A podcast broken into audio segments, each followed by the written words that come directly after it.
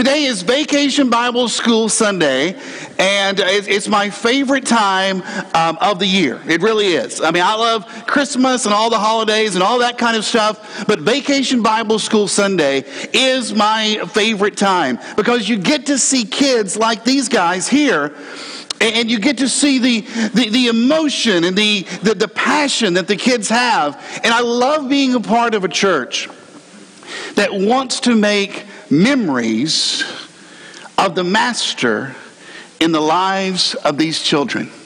I love being a part of a church that, that wants to do something special for the kids so that they are, are, have something that goes in their little minds that they look back on and say, man, I remember there was this time where, man, everybody just got excited. And There were people all out on the, on the front steps and they were all in costumes and, and we sang together and, and we whoop whoop together and, and we, we talked about God and we, and, you know, these little kids, they, they don't remember necessarily a, a ton of stuff that goes on during Bible school when it comes to sometimes all the, the different knowledge. Sometimes we try to pack into them. I mean, you, you guys know because many of you went to Bible school and it's hard for you to remember all the things, but you know what does stick into their mind.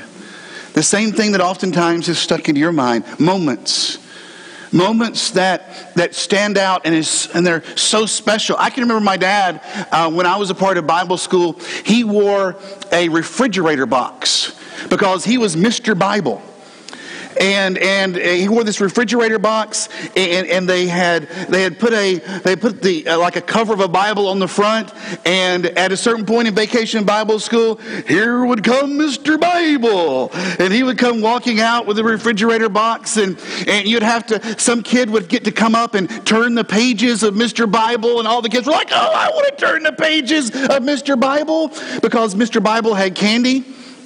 All right? Yeah, yeah, Mr. Bible had candy. And so if you got to turn the pages, then you got some candy. And all of a sudden, an arm would disappear into the box. And then candy would come flying out the side of the Bible. And, you know, and, and, you know, I don't remember a lot of, I don't remember a lot of the Bible verses. I don't remember the Bible verses.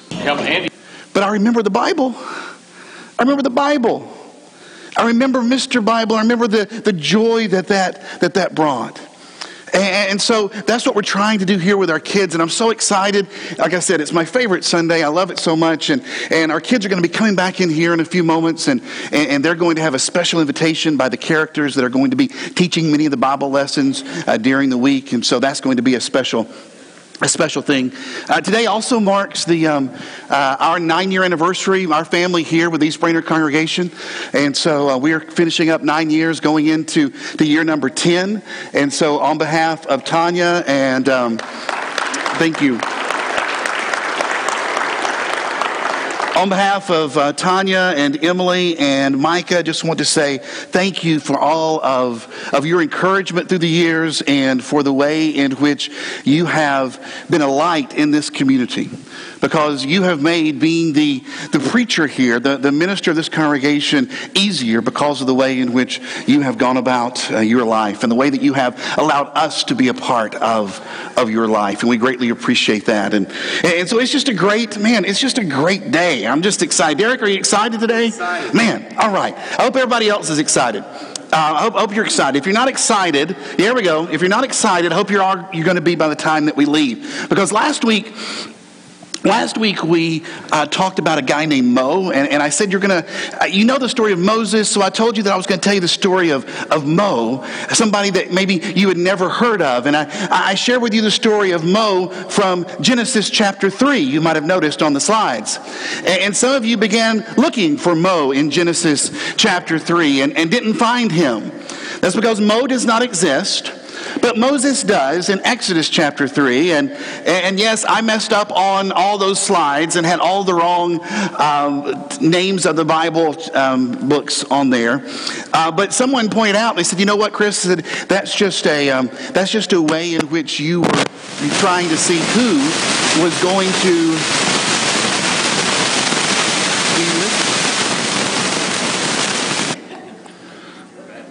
Check one, two. There we go.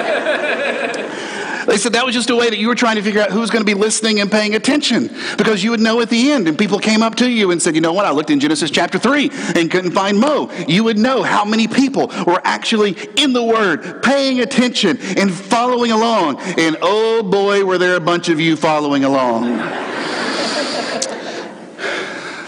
they were like, you know, after nine years, we thought you would know the books of the Bible. You know, we thought just thought you'd know where the um, where the story of Moses Moses was. So, so last week we learned that God sometimes he calls ordinary people to do some extraordinary things, to engage in acts of extraordinary trust. And we saw where it was Moses who, while he was out taking care of his father in law's sheep, he saw this bush that was burning off in the distance. And he noticed it didn't burn up. So he went over to see what the big commotion was. And when he got there, the Lord spoke to him through that bush and told him that he was going to be God's leader. He was going to be the one that God was calling to go and to rescue the Hebrews, the Israelites who were slaves in Egypt.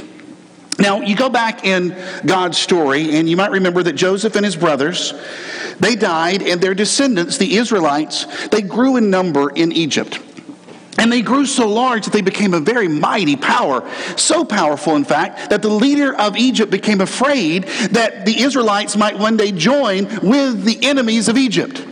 And so scripture says that the Egyptians made the Israelites their slaves. They appointed brutal slave drivers over them, hoping to wear them down with crushing labor. But the more pressure that the Egyptians put on the Israelites, the more they, they grew in number.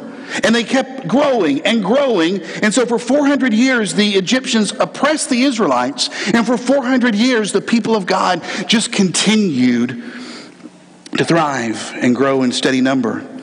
Until one day, by the fire of a burning bush, God said to Moses, I have certainly seen the oppression of my people in Egypt. I have heard their cries of distress because of their harsh slave drivers. Yes, I am aware. I have heard of their suffering. So I have come down to rescue them from the power of the Egyptians and lead them out of Egypt into the land, into their own land that is fertile and spacious. You know, it's going to take some time for Egypt to be convinced to give up their slave labor. And if you've never read that story there in Exodus, if you've never read about how God uses these plagues and all of the things that take place, it's a great story. I'll give you just a little bit of a hint. It doesn't end well for the Egyptians, all right? It doesn't end well for the Egyptians, but the Israelites are eventually allowed to leave. And it seems like it would be a pretty good thing. They're going to leave and they're going to go in a direction and go down a road that is pretty fairly well traveled. See, there was this road called the Way of the Sea. And the way of the sea led out of Egypt and led in the direction of this spacious land that God had prepared for his people. And it was a, a, road that many people used. It was a very scenic highway, actually. And so all they had to do, some two to three million, had to leave Egypt. They had to go on this road and, and, and take off. It was going to be about a 175 mile journey on this widely traveled road. It's got some scenery, it's not too bad. So I thought, hey, let me see if I can put this in today's context. Uh, from here to Birmingham is about 150 miles. And so I put in um, on my phone uh, that distance, and then there was this little there was this little dude that walks. Did y'all know that that's on your phone? That you can, you, you can like not only find out how long it's going to take you to get somewhere in your car, but you can hit this hiker dude and it's going to let you know how long it takes you to walk. I mean, I never knew that that was, you can tell by looking at me, I never knew that that was there. And, and so I hit it. And, and, and here's what it says that it would take two days two days and five hours to walk from Chattanooga to, um, you know, to, to, Birmingham. Now, now, in my mind, I think that's being um, just a little aggressive. Okay, um, I guess that's if you don't if you don't eat, if you don't sleep. I mean, if you just take off. But let's just say you decide to walk this.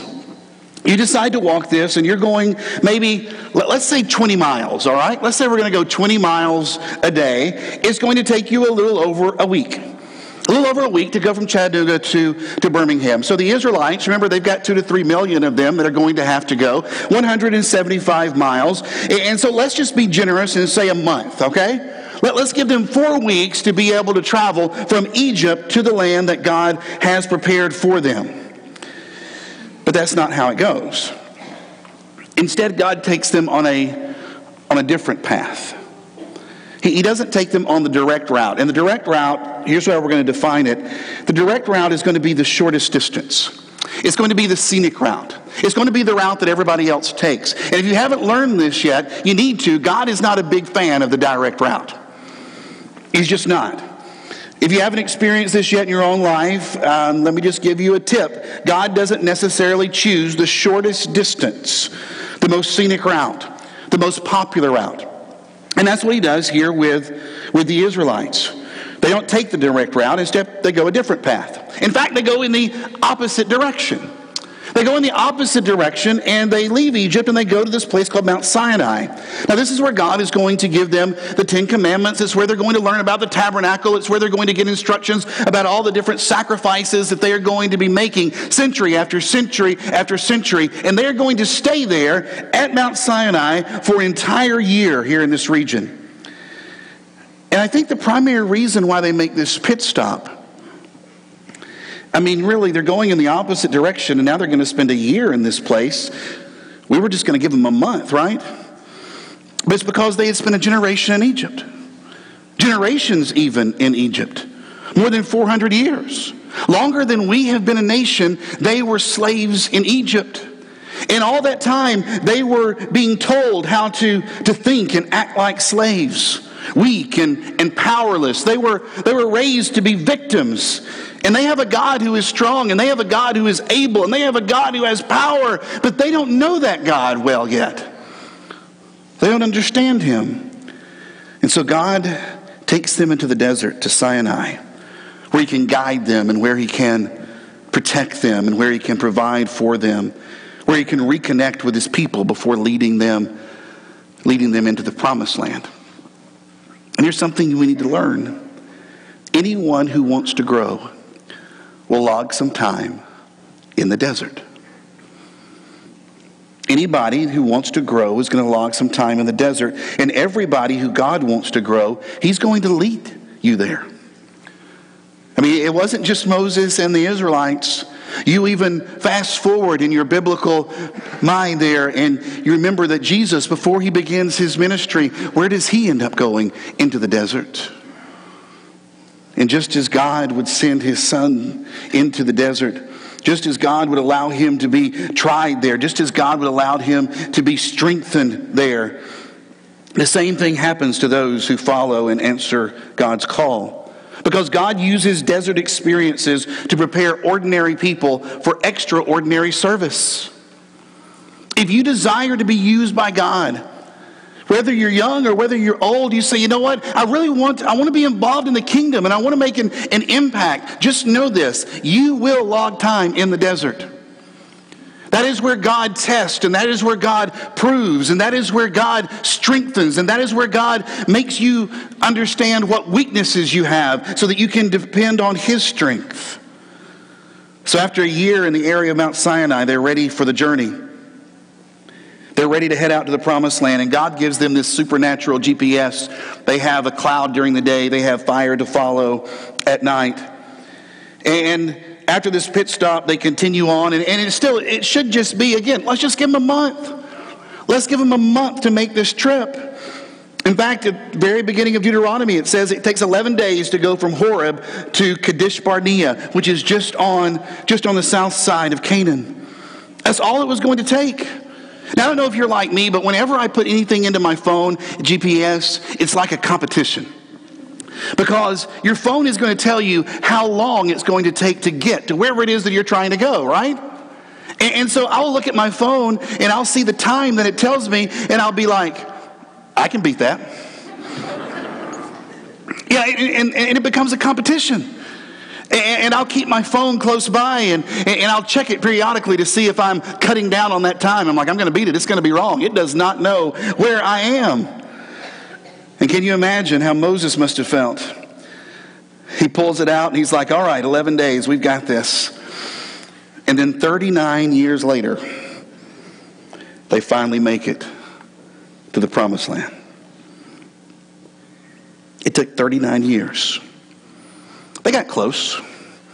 They got right up to the front door one time. They went right up to the suburbs of Canaan, and then because the people were overcome by fear, They were too afraid to go in. You see, it took one night to get the Israelites out of Egypt, but 40 years to get Egypt out of Israel. And years later, Moses would give a speech. And he would give a speech where he would go over the history of his time with the Israelite people. And some of the saddest words ever recorded in your Bible are found in Deuteronomy chapter 2 and verse 1, when he says, They came to the suburbs of Canaan, but then we turned back and we set out towards the desert. We got this close. Got this close to where God was leading, this close to what we had always wanted and heard about, and then we turn back. It's the time in Israel's history that's known as the wandering. And they spent 39 years then after that wandering in the desert because God doesn't take the most direct route. And when there are periods of faithlessness in us, and when there are those times where we have our weaknesses that are being just shown to us over and over and over, God says, you know what? Maybe some wandering will do you a little good. Wandering, this is how we're going to define it. Wandering is living in the space between, between where I started and where I want to be. It's that space that's in between. And God does a lot of work while we're in that space. Living in the space between graduating and then getting that first job. Living in the space between dating and getting married. Living in the space between having a family and then having a child. Living in the space between the diagnosis and the remission. Living in the space between getting into debt and then getting out of debt. Living in the space between being let go and then finding new employment. Living in the space between saying goodbye to a loved one and being reunited again one day in heaven. And it's that space where, where we oftentimes just find ourselves living and grinding and doing life. And yet it's in that space that Scripture says that there is the opportunity for us to experience joy. And it doesn't make sense. It doesn't seem to go together. How can there be joy when you are wandering? How can there be joy when you're not yet to where you want to be? How can you experience joy when you don't yet have what it is that you want? James would write about this in the New Testament. He said, Dear brothers and sisters, when troubles of any kind come your way, consider it an opportunity for great joy. And he says, Here's why. For you know that when your faith is tested, your endurance has a chance to grow. So let it grow. For when your endurance is fully developed, you will be perfect and complete, needing nothing. James is saying, look, if you're in the desert, God has not forgotten you. You are not necessarily being punished, but you are in a position to grow in a way that you will be talking about for the rest of your life. So rejoice, he says, because you are being transformed into the image of Jesus. And if Jesus logged time in the desert, then don't you think probably you will also? I love what John Ortberg, the author, says. He's like, you know what? There's something that could change our life if we would just if we would just learn four little words and use them often. He says, if we would just say four little words, it could be worse. Will you say those words with me? You ready? On the count of three. One, two, three. It could be worse. It could be worse, right? We don't, we don't normally say those things. We normally say, well, it's not fair. And we normally say things like, well, I deserve better. But what if we just said, you know what? It, it could be worse. It could be worse. So that means when you go home today and you, you walk into your house or to your apartment and you look around and you think, man, I really wish I had their house, or I wish I had, you know, his apartment. You just look at everything and you say, it could be worse. Yeah. And the next time you step out of the shower and you make the mistake of looking at yourself in the mirror. And and, you're tempted to say, you know what? If only I had, if only I had his body, if only I had her metabolism. Well, you're not going to say that anymore. Instead, you're going to say, it could be worse, right? And so tomorrow morning, when you wake up, you're going to roll over and you're going to look at your spouse and you're going to say, um, but, but, but, but here's the thing it could be worse, right? I mean, it, it could be. Um, we just need a little perspective, that's all. And, but here's the inescapable conclusion, guys. When you consider the Hebrews story and as you experience your own, leave here today understanding that God is not in a hurry like you are. God's not in a hurry. I mean, we've seen it consistently as we've studied. Abraham was told, I'm going to make you the father of many nations. And then he waited and waited and waited for decades before finally there was a son. Joseph has a dream, a dream that, that he is going to, to have his own family be bowing down to him. And then, and then he waits and he goes through a time of, of slavery and he's a prisoner. And, and 13 some years later, it would finally happen. For 40 years, Moses is in the desert. 40 years he's in the desert taking care of sheep before he even starts the journey that will end some 40 years later. God is not in a hurry. What should have taken 11 days sometimes ends up taking 39 years. And I think this is the reason why. Because God most often is more concerned about who I am becoming than where I am going. God is very much concerned with the inner man, the inner woman. And that's hard for us because we're all about the destination. We're all about getting there, but God's more concerned about who you're going to be once you make it. And so He's going to be doing some work on His people while they are there in this desert.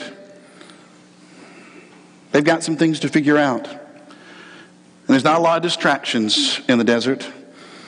And so He's going to work on His people because He's ultimately more concerned about who they're going to be when they go into the land.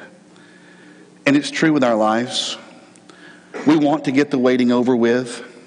But what God does to us while we're waiting is oftentimes, well, it's more important than whatever it is we're waiting for. You see, there can be joy in the wandering because wandering is a part of becoming. Wandering is a part of becoming who God wants us to be. It's God's joy story.